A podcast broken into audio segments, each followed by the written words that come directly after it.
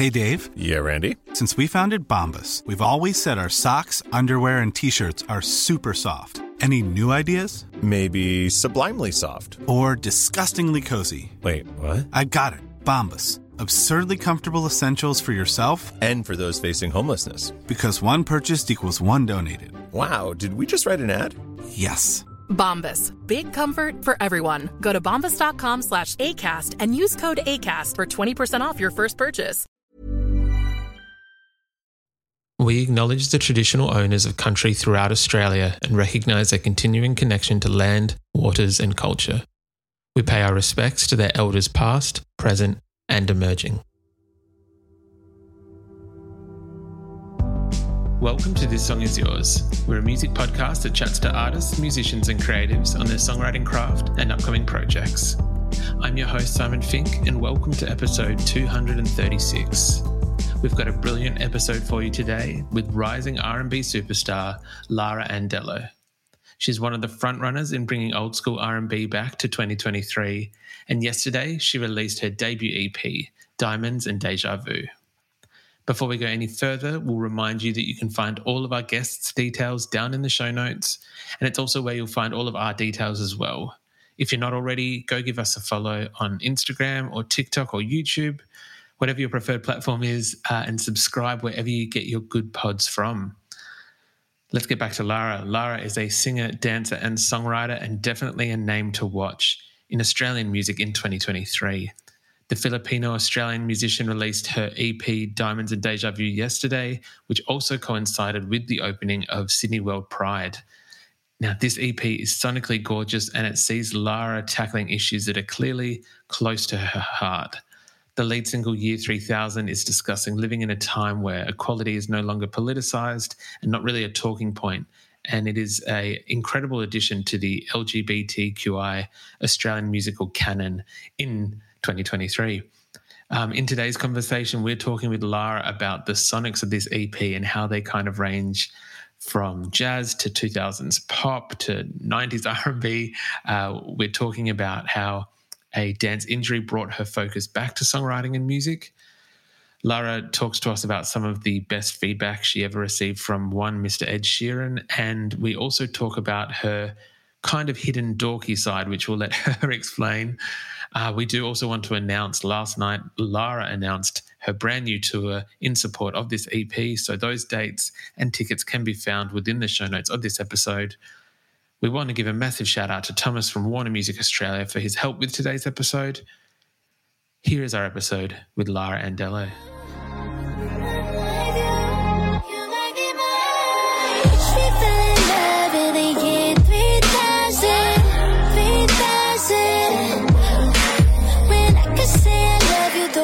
Uh, please welcome to This Song Is Yours, Lara Andallo. Hello, how are you? I'm good, thank you. How are you?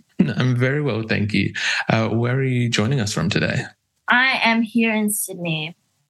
Oh, beautiful. What is it? What is it like today? It's actually a good day. It's meant to be raining, but the sun is out. Good vibes for a Friday, right? well, let's hope that that stays. Fingers crossed that it does uh, does continue the good vibes. Um, Lara, it's a very exciting day because the brand new EP from yourself, Diamonds and Deja Vu, is out right now. Congratulations! Thank you so much. Yeah, it's so great to have it out. Of course, this is the the second EP from yourself. I believe the first one for her came out in 2020. Uh, first off, are you someone who gets nervous around the the release time of, of new music? I mean, For Her was actually a mixtape, so this one's my debut EP. So it's uh, it feels a bit more surreal this time around. yeah, for sure. I'm more excited than anything, you know. Of course. Well, I can imagine, and I apologize. I I, I didn't realize it was a mixtape, so I imagine that there are a bit, uh, a few more emotions and kind of Yeah. thoughts going into this release. Definitely. was the I guess the working out the difference between a, a mixtape and an EP, working out what songs you wanted to include and and how you kind of built the collection of songs. Did that change from that that first time around? for me, the first time around, the reason it was a mixtape was also because I, I made that as a teenager. I don't think I was really in the headspace to like make a body of work intentionally. It was more like I was just creating, I was writing these songs and I wanted to like make them into like this package collection, you know what I mean? Whereas I think for this EP, as it evolved, there was a lot more, um, it was a lot more conceptualized and there were things that um, intertwined, you know what I mean, as a body of work does. So, you know, that evolved as I also grew as a person. One hundred percent. I feel that. Um, well, firstly, this is this EP. Having uh, had the pleasure of listening to it a few times before it has come out. Thank you for that. Um, it is a beautiful collection of.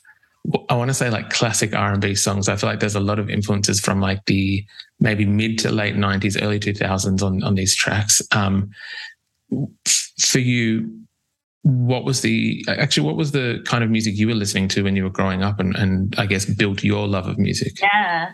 I mean, at home, I mean, from the womb, my mom was playing me like jazz music, so I already loved like R and B chords from the moment I was I was born. Uh, I grew up, you know, playing instruments as well, and was in like jazz band playing saxophone. So there was, I always loved those jazz R and B chords. And as I started dancing, I was dancing to a lot of hip hop and R and B, early two thousands music as well. So I was so influenced by Janet Jackson, Ciara, um, in the pop realm, Britney, Christina Aguilera, you know, all those like pop R and B queens. yeah. They are even just then some of the artists that you've listed. I feel like you can sonically hear on this record. Um, there was a touch of Janet Jackson in a few of those songs. I feel that you could kind of kind kind of feel like a, vibe, a similar yeah. vibe too. Um, you mentioned before uh, you were dancing as well. I know that maybe, and please correct me if I'm wrong, but that singing and songwriting wasn't the the first choice in in your career. That you were kind of doing forty to fifty hours of dancing a week, if I'm correct. Yeah, so I was doing full time dance from 14 years old and I was homeschooled up until the time that I graduated. So I was doing mainly dancing and then school on the weekends. That's how it all started. But I was writing music since I was 11 and I was playing instruments since I was three. So music was always there. I just found my confidence as, you know, a creative and as a performer through dancing. And that's when it funneled into um, the songwriting and me as an artist and performer.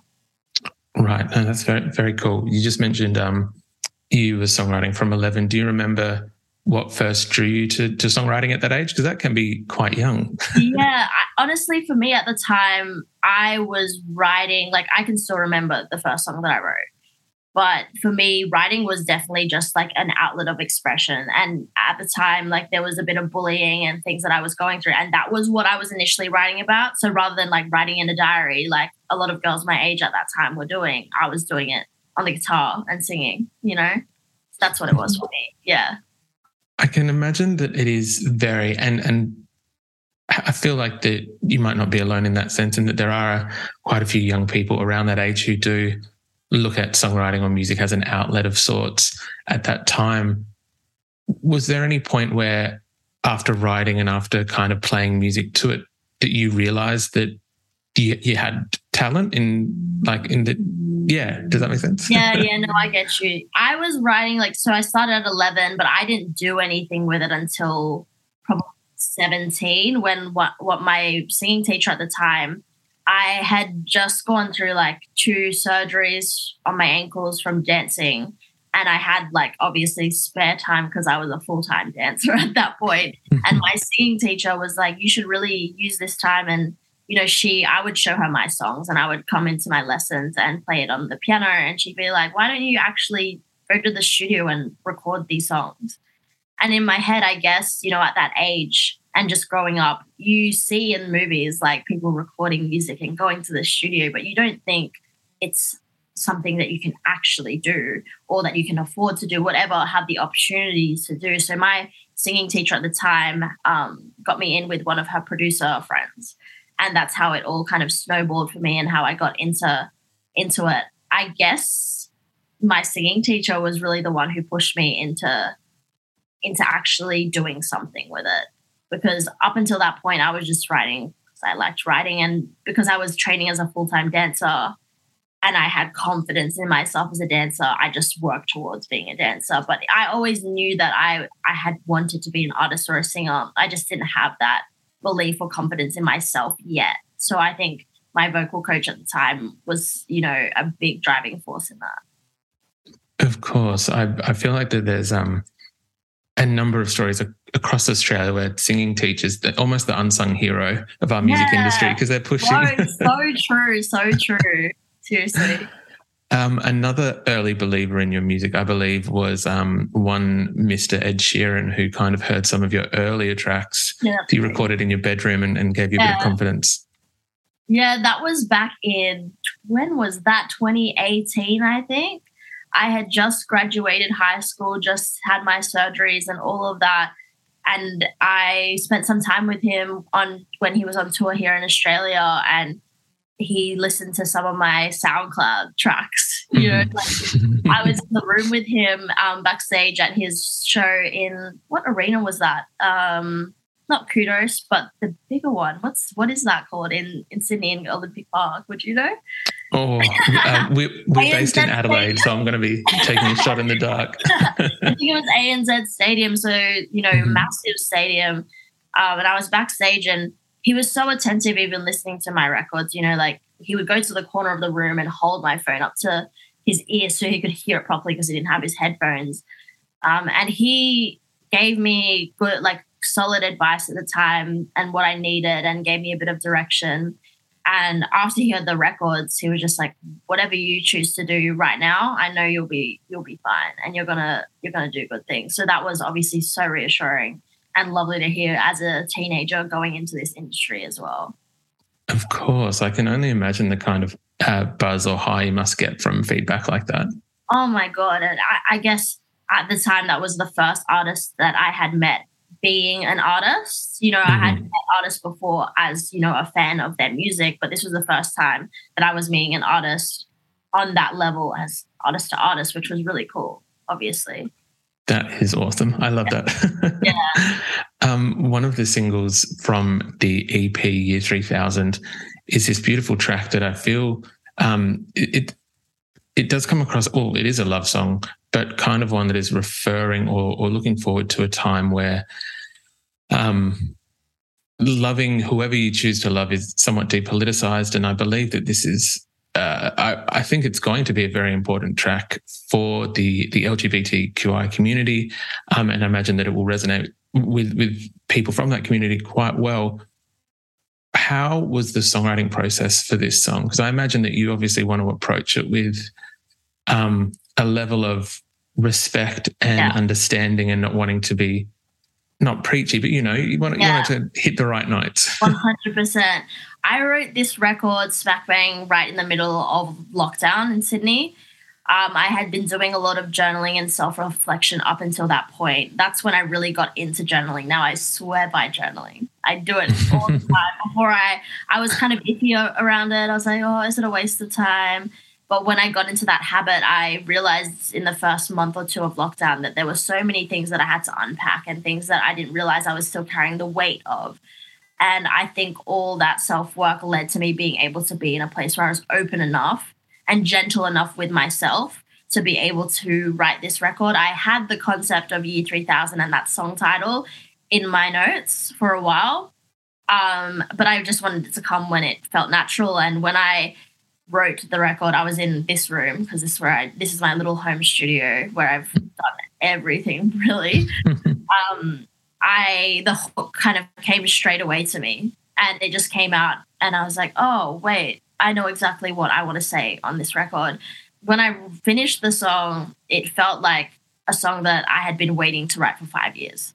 It felt like that is what I that is exactly how I was feeling, and I needed to get that out and as you said about like the importance of this record i guess it felt like to me like whoa this is it, this feels like the most important record that i've written personally. And like even for myself as a part of that community from listening to it or trying to listen to it from an external point of view i yeah it just hit for me. And i it that record just came out honestly. Like there wasn't too much thought or changing or anything like that. So and that's obviously the best when it happens that way. So it just kind of came out. You know, I, I think I was just at a place where I was gentle enough with myself and open enough with myself to be able to give myself that space.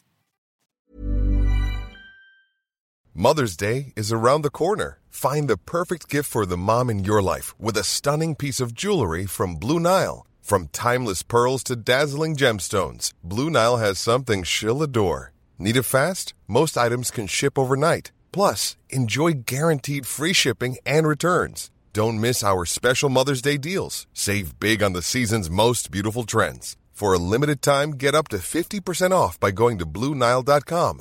That's Bluenile.com.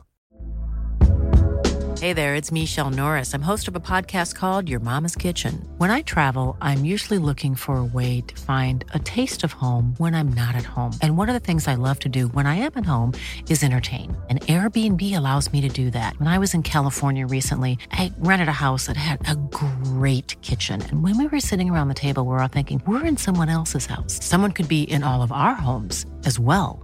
If you have a home, but you're not always at home, you have an Airbnb. Your home might be worth more than you think. Find out how much at airbnb.com/slash host.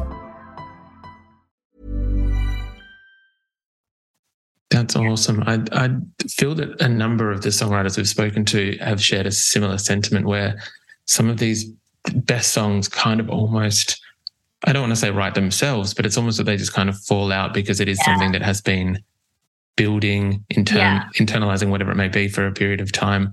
Is that a, um, I guess, is that a normal songwriting practice for yourself? What is your usual process like? Do you usually kind of write lyrics first? Are you a, a melody or music person first? Yeah. What is that procedure? Me, yeah. I am very based on freestyle. So I usually like to let them, like I would usually freestyle on a microphone and see where those melodies lead me, what lyrics just naturally come out, and then, you know, see what melodies I like. And from there, let that dictate what emotion I'm actually feeling towards the record. Sometimes I'll come into a session or come in intentionally knowing what I want to write about. But usually, you know, if a producer's starting from scratch and just vibing out on the keys, whatever it is. I kind of like to let whatever naturally comes out when I freestyle dictate the emotion or the the feeling that I actually start writing about. Um, I'm curious if there is a a song that you're most proud of on this EP. If there's a, a song that either you're most proud of or that sticks out to you that you want to resonate with people the most. Honestly, definitely Year Three Thousand. Mm-hmm. I think myself, even as a person, being able to write that record, even for 15 year old me, like if 15 year old me heard that song, like it, it would have been a massive help i know and even last night i was at i was just at an event and this girl came up to me and she had only seen the the teaser that i posted on instagram you know it's like 10 seconds mm-hmm. and i just um, had the caption i wish we fell in love in the year 3000 so she doesn't even really know the concept of the song yet. Like I haven't done that much. Um, but she came up to me and she was like, I'm so excited for year 3000 to come out. Like, I'm in a situation just like this right now. And I'm like, wow, like, it's already, you know, people are already resonating with it without the record even being out. Just the concept or the video itself is already, you know, um, touching people. So I actually cannot wait for that record to be out, especially, you know, for this EP and I guess yeah, this this new batch of music. It's my first time also being like a queer artist, in if, if you want to put it that way. You know, I don't like I don't want my sexuality to be like the thing that leads me in this in, in as an artist, but it's really mm. cool to actually be you know vocal about it and to represent that because that's such a big part of who I am. And this is the first time I'm really getting to show it in my music and talk about it. That is awesome. I do feel that there is, yeah, quite a few artists who don't necessarily want to have their artist name or their career be known as one thing or one label, which is very um, normal. I feel that, that that's quite yeah. a, a, standard yeah. thing, but that they still want to be able to use what whichever platform they have to be able to speak out about what is important exactly. to them. Yeah. Yeah. Exactly. Um, one thing I found very, maybe this might be the thing that you are labeled with, is that some of the visuals for this EP are incredibly striking. Thank you. Yeah. are you in? Uh, I guess how much say do you have in in terms of the the image, some of the visuals? Because it is very, I want to say. Uh, high fashion. I'm not sure if that's the right term, as you can tell, I am not someone of high fashion. but um, yeah, what kind of say do you have in in yeah. the the imagery of the EP and your your artistry? A whole lot, honestly. Mm-hmm. I work super closely with my creative director. Um, my relationship with my creative director has become like friendship, and we I am at her house almost like especially during the process of a music video i am there every day like we are the I am there till 4 a.m. Like it, it it has been such a um how do you even say that? Um such a dedicated process. We've just worked so closely together on this project, and it's it's really cool to have someone that I work with so closely who gets me and can really execute what I'm seeing. I feel like this project visually, especially, is the first time I'm really executing what I'm seeing in my head and having a team to facilitate that, which is really cool, obviously. But all the ideas that definitely stem from somewhere in here for sure. like I I have those ideas and it's really yeah, it it's it it'd be me doing that shit. yeah.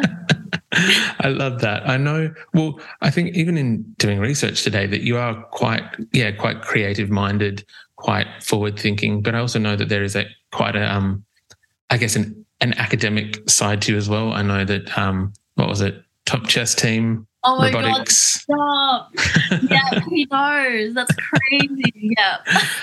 How do you does, does that side ever come out? Do you ever kind of use the two sides of the brain together, or is it just creative side and analytical side. So funny. I I feel like I'm such a nerd. Like if you actually know me, I'm so dorky, and I love it. Like I love it. I love my dorky side. I mean, I, I don't feel like I use it as much anymore. I'm not gonna lie. But you know, when it comes to how I move in this business as well, like I'm very business minded. There's, but then again, that's there's the creative side and the business side. There's two separate sides to it. Um, but I'm definitely still a dork. For sure. I love that. I, well, I look forward to seeing some form of maybe chess or robotics reference in the next music video and bringing those two Maybe worlds I'll together. Make a robot for the next one. yes, perfect. Um, Lara, in support of this EP, uh, are we going to be able to see you playing some shows around Australia or touring in support of the, the EP? There will definitely be an upcoming like EP tour for sure in the works, and I'm just excited to bring this EP to life and be able to do that since the last project I released was going into COVID. So I actually didn't get to, you know, bring that sh- that tour that project to life as much as I would have wanted to. So I'm really keen to do that this time properly. Of course. Do you, do you, I know some people struggle with not touring, but like there's an element of the live show that they're not crazy about. I think you have, from what I've seen, quite an interactive live show that there's a DJ, there's uh, one or two dancers. Yeah is there something that you particularly love about performing live compared to being in the studio? Oh my god, yeah. Performing is for me personally my favorite part of of the process. You know, as you said, some people love being in the studio and getting the song out. I obviously still love that, but for me, it's so fulfilling to have the song translate live and to have that energy exchange with the audience and with people directly my favorite part is, you know, when you make eye contact with those people in the audience and they're singing your lyrics right back to you and you just know that you're having a moment there. Like that is such a um, intimate thing. Like that is such an intimate exchange, an unspoken exchange that like you just nothing can beat that and replace that feeling for me personally. Yeah. 100%. I, I yes, there is nothing like being able to see artists live. And I think we're very lucky um, at the moment because Australia is kind of opening opening back up. We're able to see bands Absolutely. again and, yeah. and, everything else. So yeah. um, I will make sure that we have all those details when it is announced uh, on the podcast show notes and, and, available for people to check out. Um, lastly, we would usually ask our guests what they're currently listening to. Is there anything at the moment that's um, on high rotation for yourself? Oh, I have got Destin Conrad's EP. He's an R&B artist from America Um, he just came to Australia on tour with Kehlani and was on support for Kehlani. But I've had his EP or album. I'm not sure what it is actually, but I've had him on rotation for sure.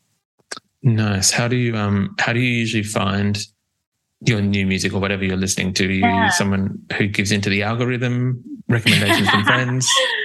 I love my favorite way to find new music is through friends because I trust their Mhm. There's like certain friends, like they'll just text me songs and I just know it's gonna be good and I'm gonna love it. You know what I mean? That's those are my favorite. Those are my favorite songs and my favorite way to like find new music for sure. I can I respect that choice because I think I'm very much the same. Yeah. Yeah, right. Uh, Lara, thank you so much for coming onto the podcast and congratulations on the EP. I will make sure we have uh, links in the show notes for people to be able to buy it, stream it, see you on tour. But uh, yes, thank you once again for coming on. no, thank you for having me for real. Means a lot.